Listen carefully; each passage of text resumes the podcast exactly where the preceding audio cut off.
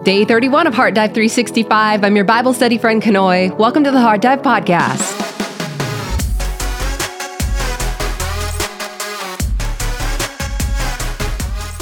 Last day of our first month through the Bible, and today we are in Exodus chapters 4 through 6, where God calls Moses to get your people up out of Egypt and into the promised land. But before we begin, we do have a special announcement for those of you who love the Heart Check PDFs.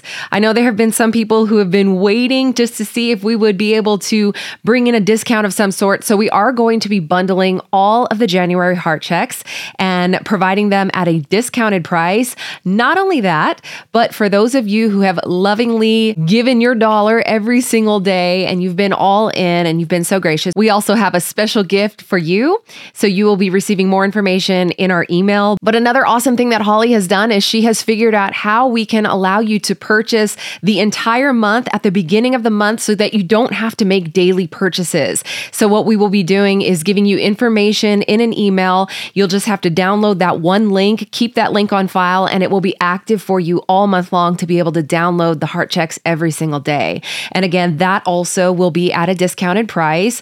But if you are the type of person who says, no, I want to stick to my dollar, I like the dollar, you can stick to the dollar as well. We will keep that open, especially for those who say, no, I only want it on certain days. So that's something new we are working on. And keep your eyes peeled also for the announcement of a special Heart Dive pop up shop that we are going to make available coming soon to you. We've got more information. So stay tuned for that. Make sure you hit our notification bell if you want to be able to receive those video announcements. Also, make sure you like this video if this has become part of your life. You say, I am a Bible study friend.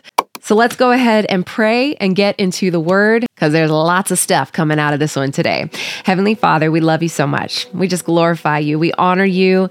We sit here in humility today before your goodness. Thank you for being so good to us. Thank you for your mercy and your grace that is new to us every single morning. When we wake up and we breathe in that first breath of fresh air, Lord, we are breathing in your peace, your joy, your goodness, your kindness, your faithfulness. And so we just pray, Lord, that that will be our attitude as we start our days.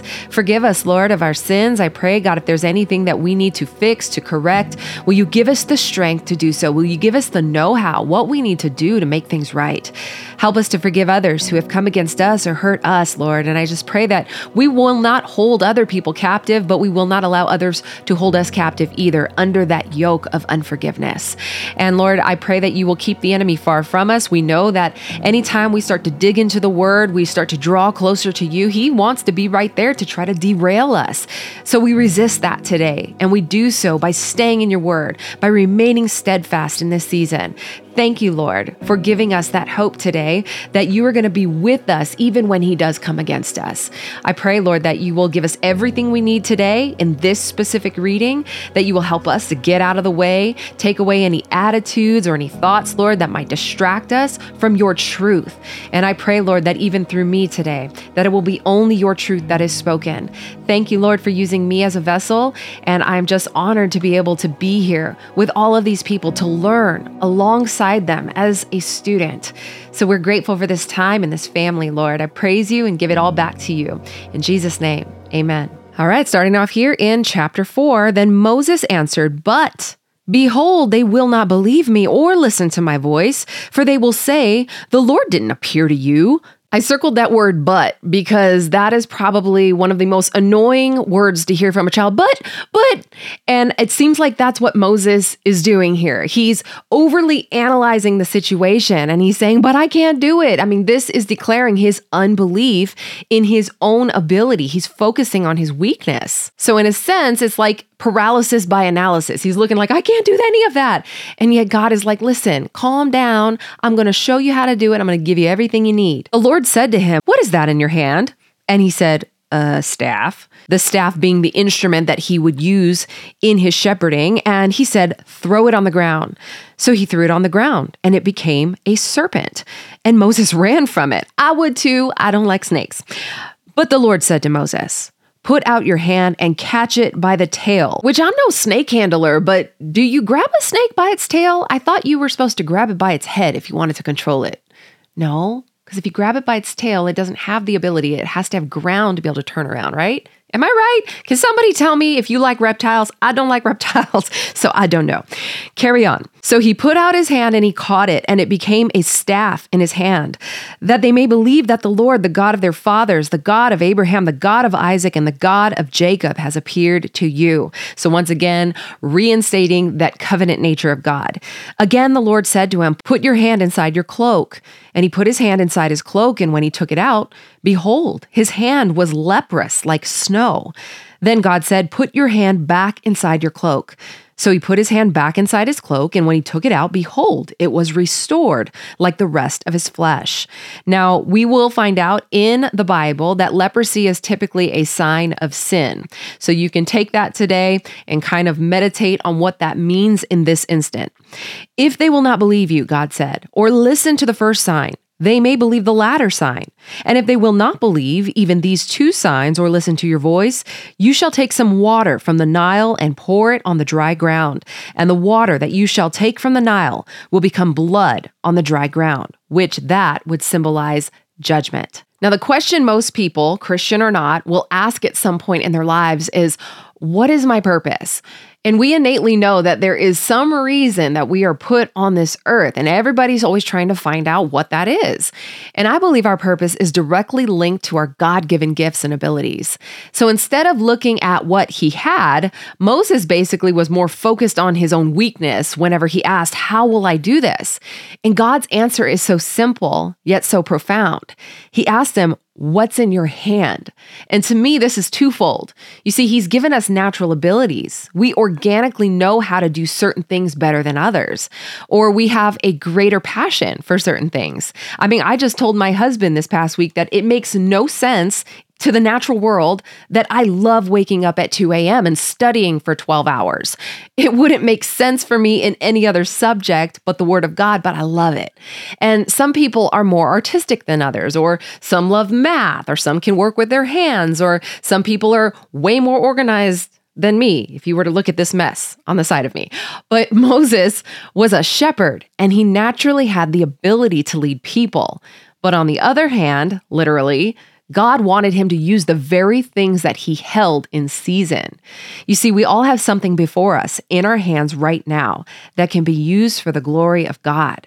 So, heart check what is in your hand? And if your answer to that question is, I don't know, or I still don't know my purpose.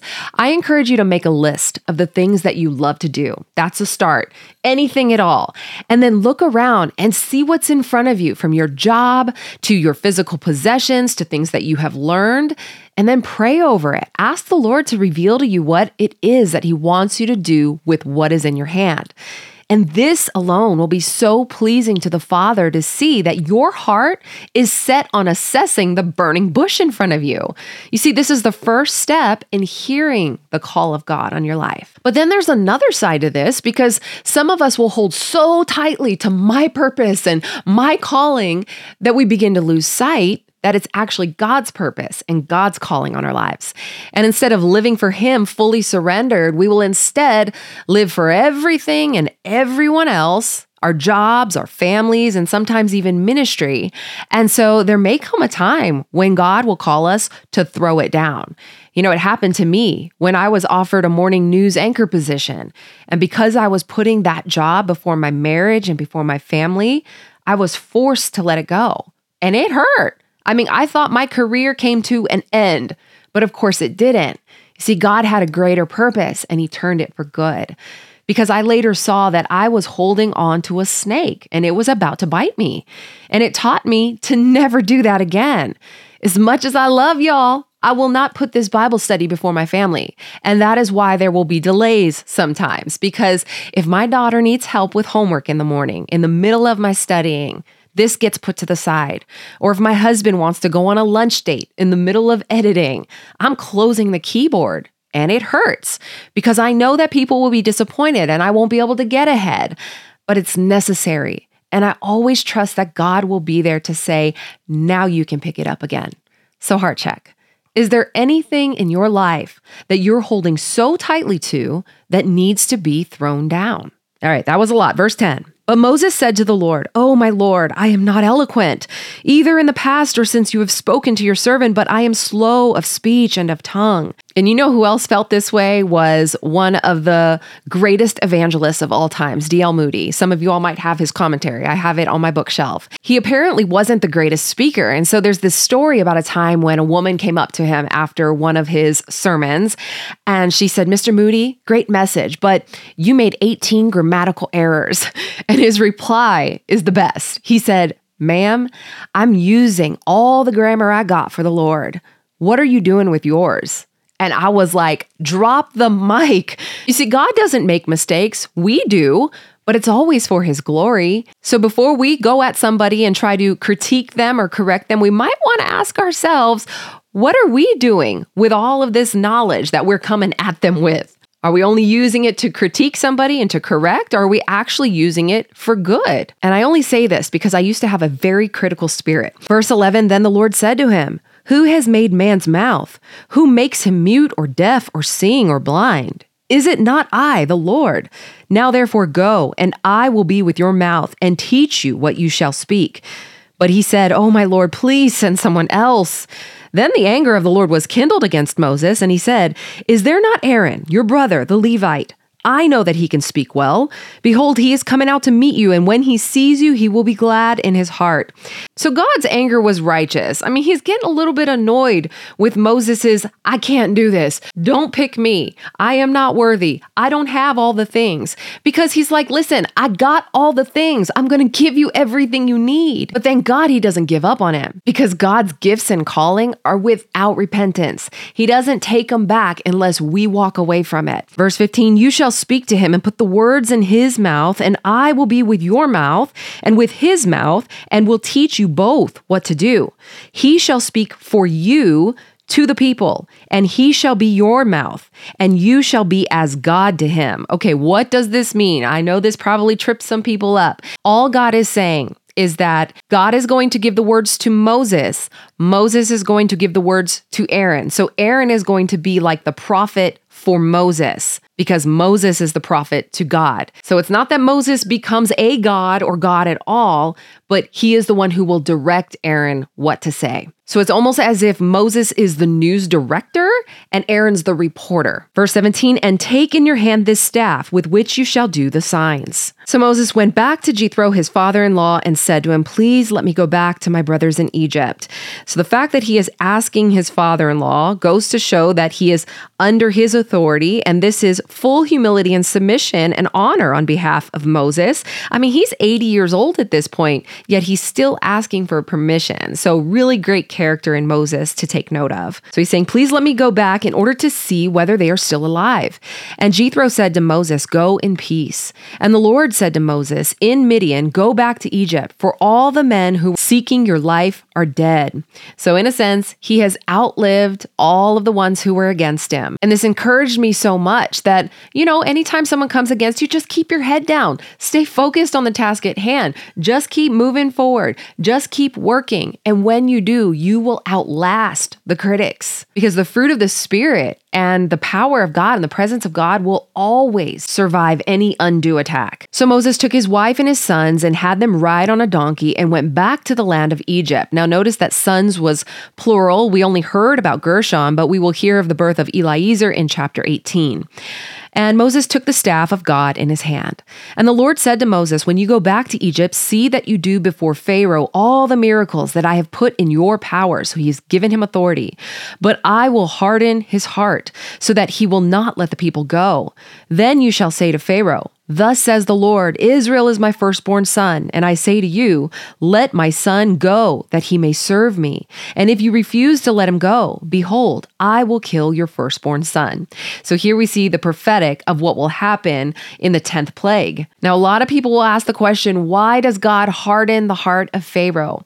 Well, God knows the future, right? We know that he already is aware that Pharaoh is going to harden his own heart, especially in the first five plagues. And then the Bible says that God hardens his heart on the sixth plague. But what we have to trust is that it is all for his great purpose. He knows what he's doing. Who are we to question the mind of God? We don't know what his thoughts are. We just know that they are far greater and higher than our own. And Jon Courson said it this way He said, If you persist in hardening your heart against God, He will eventually agree with you. Because as we learned in Genesis, his spirit will not always strive with man, especially the one who is resisting him constantly. Verse 24 At a lodging place on the way, the Lord met him and sought to put him to death.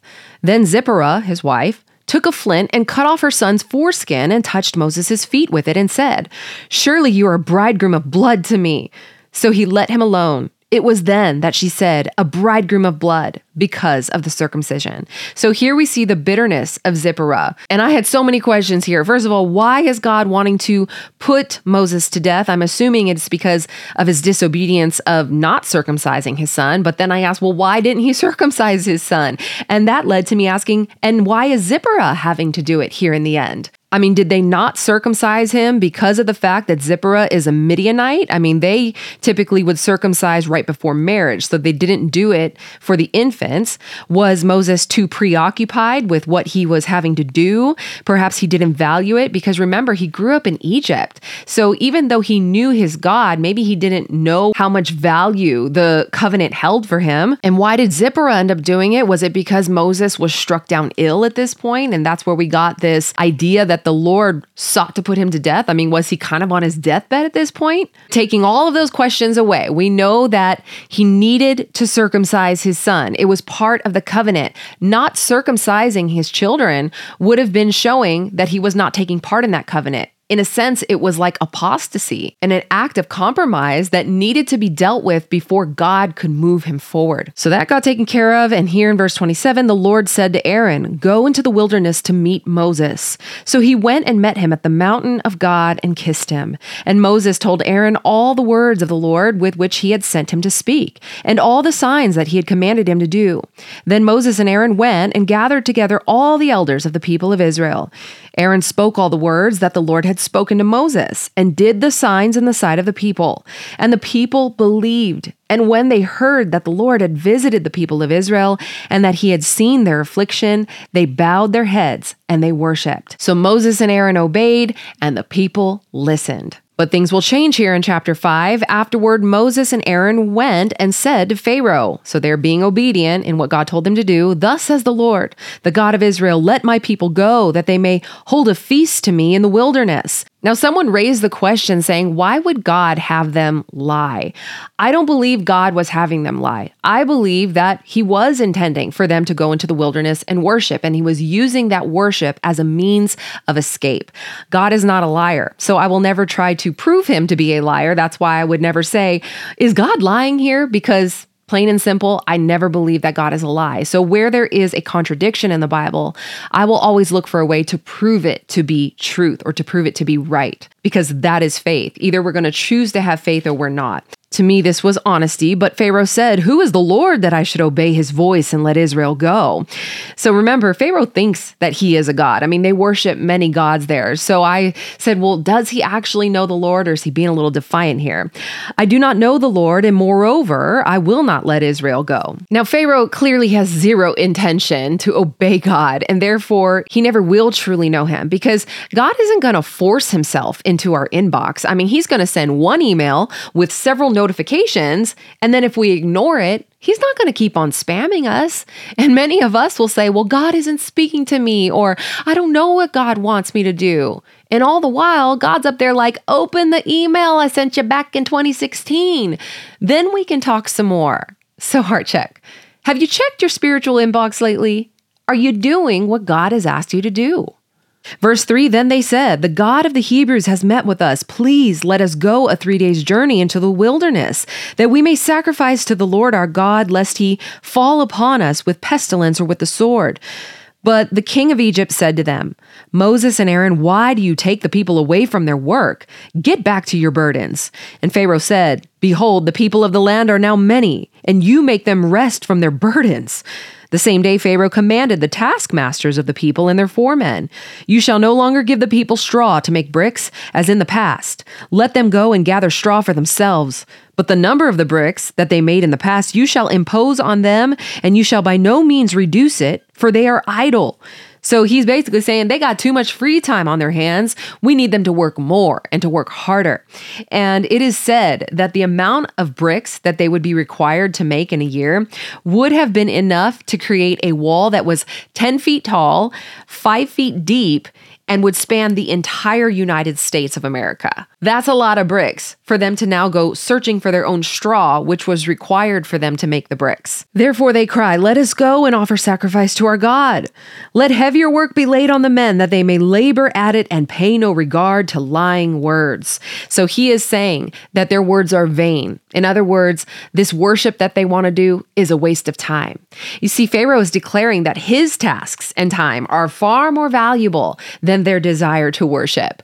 And we see this mindset today. You know, our accountant, he always tells us, you're giving too much to the church, you're wasting your money. Or the world will convince us that we shouldn't waste our time on anything or anyone other than ourselves. And so then we get annoyed when the worship set is too long or when there's three minutes of announcements before Bible study. I know who you guys are because you're the ones asking the questions that I answer in the announcements. or we'll complain that the message needs to be cut to 30 minutes instead of an hour because we don't have time. But the funny thing is, we all have the same amount of time in the day as everybody else. Some of us just value and will prioritize worship over all other things, and they will relish in the one hour that God gives to them to spend with Him out of 24. So, heart check. How much time do you spend in devotion to God before it feels like a waste? Now, listen, I'm not cutting down anybody who genuinely is busy, who is working two jobs, who's got five kids. Like, I'm not trying to diminish what you're doing with your time. I'm speaking more about the attitude of our hearts and the way that we view worship. Because I know there are plenty of hardworking mamas and papas out there. Definitely not trying to criticize that. All right. So, Verse 10 The taskmasters and the foremen of the people went out and said to the people, Thus says Pharaoh, I will not give you straw. Go and get your straw yourselves wherever you can find it, but your work will not be reduced in the least. So the people were scattered throughout all the land of Egypt to gather stubble for the straw. The taskmasters were urgent, saying, Complete your work, your daily task each day, as when there were straw.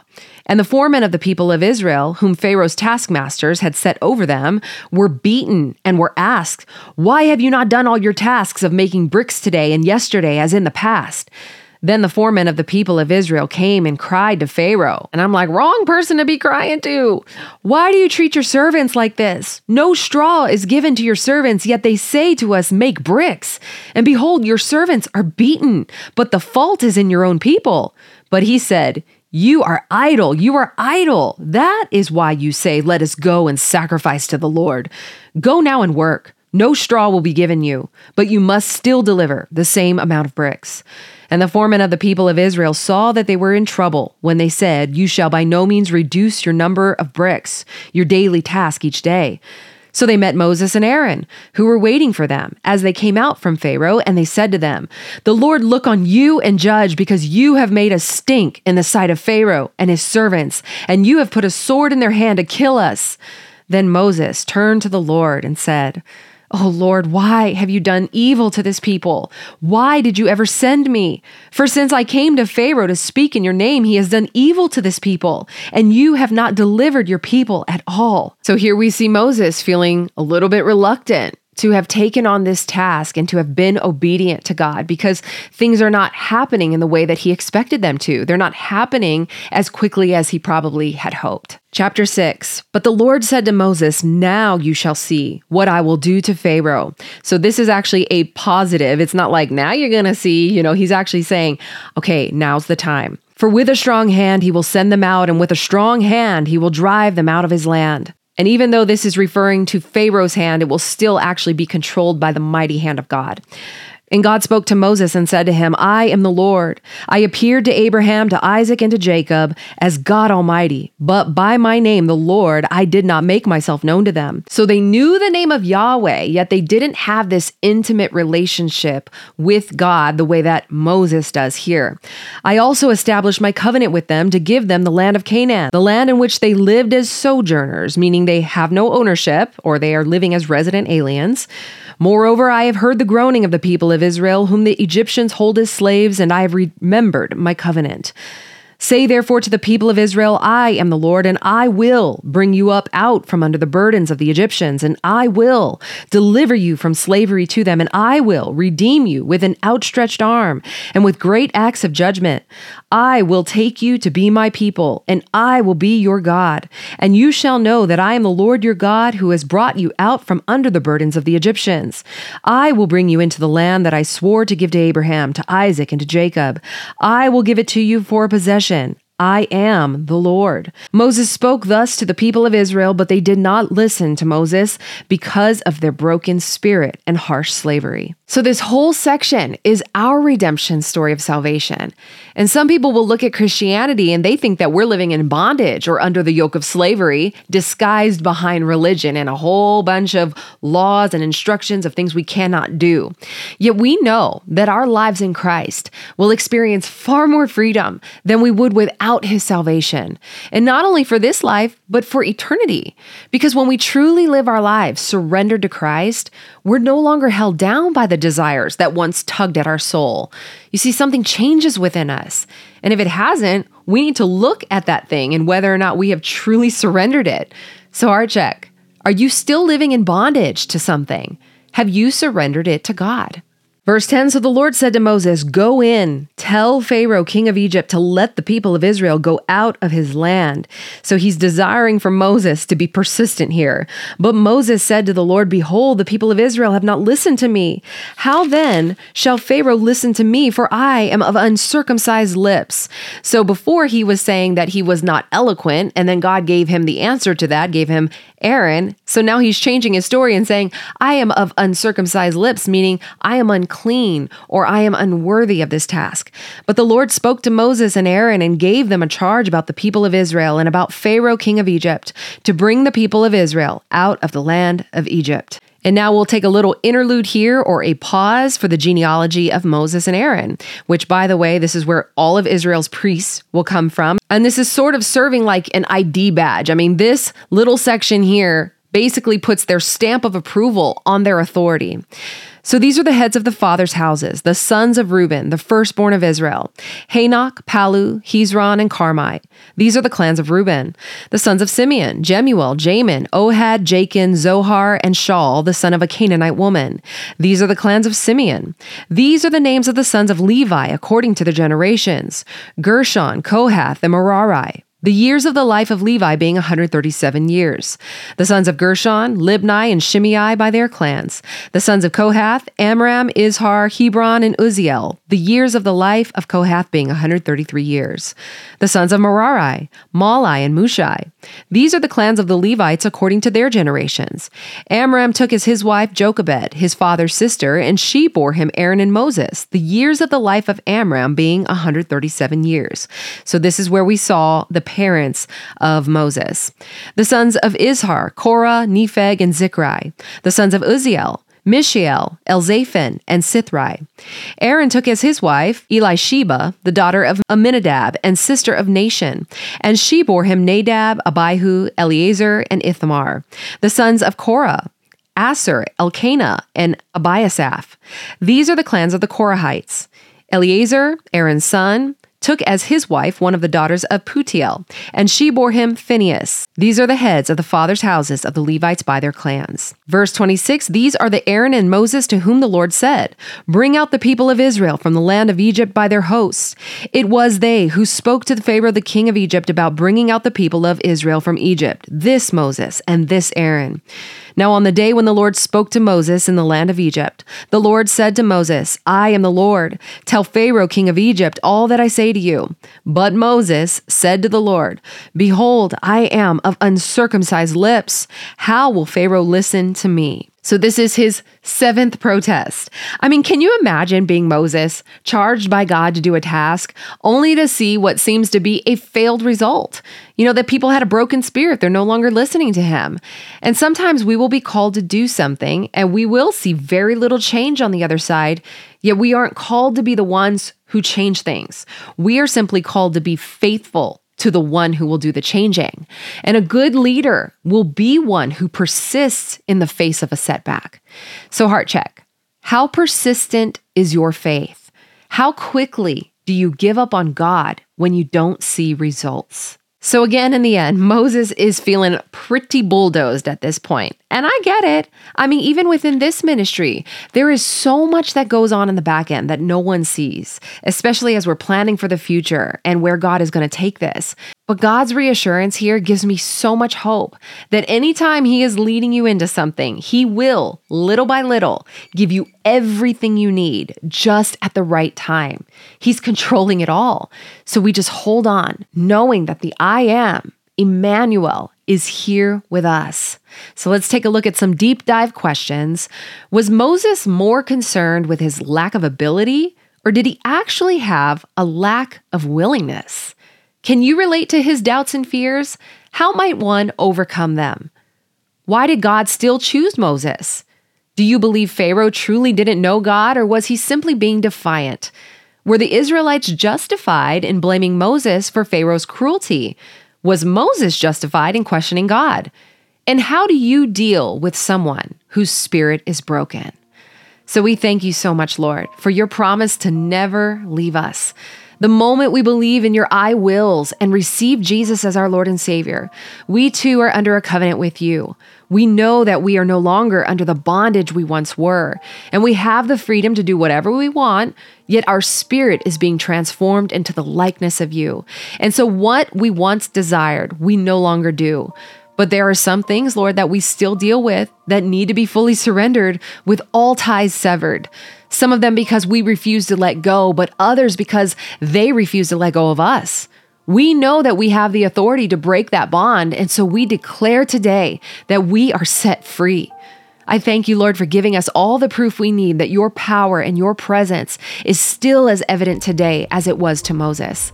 I pray that our lives will be a living testimony of that by taking the gifts and the talents, the abilities, the possessions, and using them all for your glory. Where something may be out of order, God, I pray that you will help us to see it and throw it down before it turns around to bite us. We know that when we act out of obedience to you, even if it's something we love, that in due time, you will have us pick it up again as if it was in your perfect timing, knowing that it is in your will.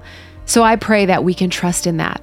And I thank you for taking our leprous lives full of sin and covering it by your blood, allowing us to come out fully restored and made new. I pray that where others may have once seen a decrepit, failing hand, they will now see a new creation. May we reflect your glory in everything we do so that we will not subject ourselves or anyone else to your judgment. I pray that you will help us to focus more on strengths and less on weaknesses of both ourselves and others. Where we feel the need to point out others' errors, Lord, I pray that we will first check ourselves and where we may be faltering or failing to do good. Thank you for never giving up on us, as many times as we doubt ourselves or even doubt you. Forgive us, Lord, for where we have done that. And help us to see that when you call us into something and when we obey, you will give us everything we need to be able to handle it. Even when we come face to face with the enemy or even in the midst of a storm, you will still be there holding us up and defending us. Help us to keep our heads down and moving forward rather than being tossed about by the ever changing winds of life. We know that if we do that, we will outlast the ones who were trying to take us out. And may we never consider time with you or the work that we do as a burden or a waste. I pray that we will be more considerate of others' time and their efforts that they are putting forth, and help us to see beyond our own selfishness and what we view as worthy of our attention. Help us not to be like Pharaoh and think that we could be doing something better. And I pray that we will be ever so trusting in your timing in all things, knowing that it is perfect.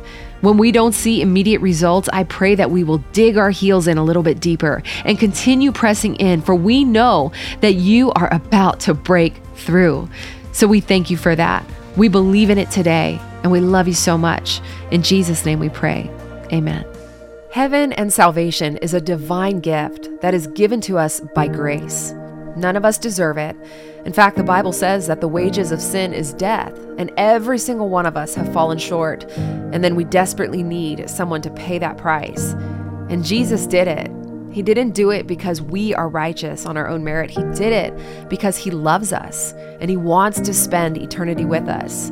But it won't happen if we don't receive Him before we leave this earth as Lord and Savior. Hell is a very real thing, and there is no second chance after we take our last breath here. So I want to be able to give someone the opportunity today who is saying, I'm ready. I've never given my life to Christ. I don't know where I'm going to end up after I die, but I don't want to live another day without knowing beyond a shadow of a doubt where I am going to end up. I see now that this is real and I want to believe. So if that is you, we're going to say a prayer. And I'm going to put the words on the screen so that you can say them audibly with your mouth because the Bible says that when you believe and confess with your mouth that Jesus is Lord and that he died and rose again, then you will be saved. So we're going to say this prayer together. Believe it in your heart, speak it with your mouth, and know that this is indeed the day of your salvation. Dear Heavenly Father, thank you for Jesus. Jesus, thank you for dying for me. I believe that you came, you died, and you rose again. I confess my sins to you today, and I turn from them, and I now live my life for you. I know that I am forgiven of all my sins, so I receive you now as Lord and Savior, and I belong to you, Jesus. I pray these things in Jesus' name. Amen.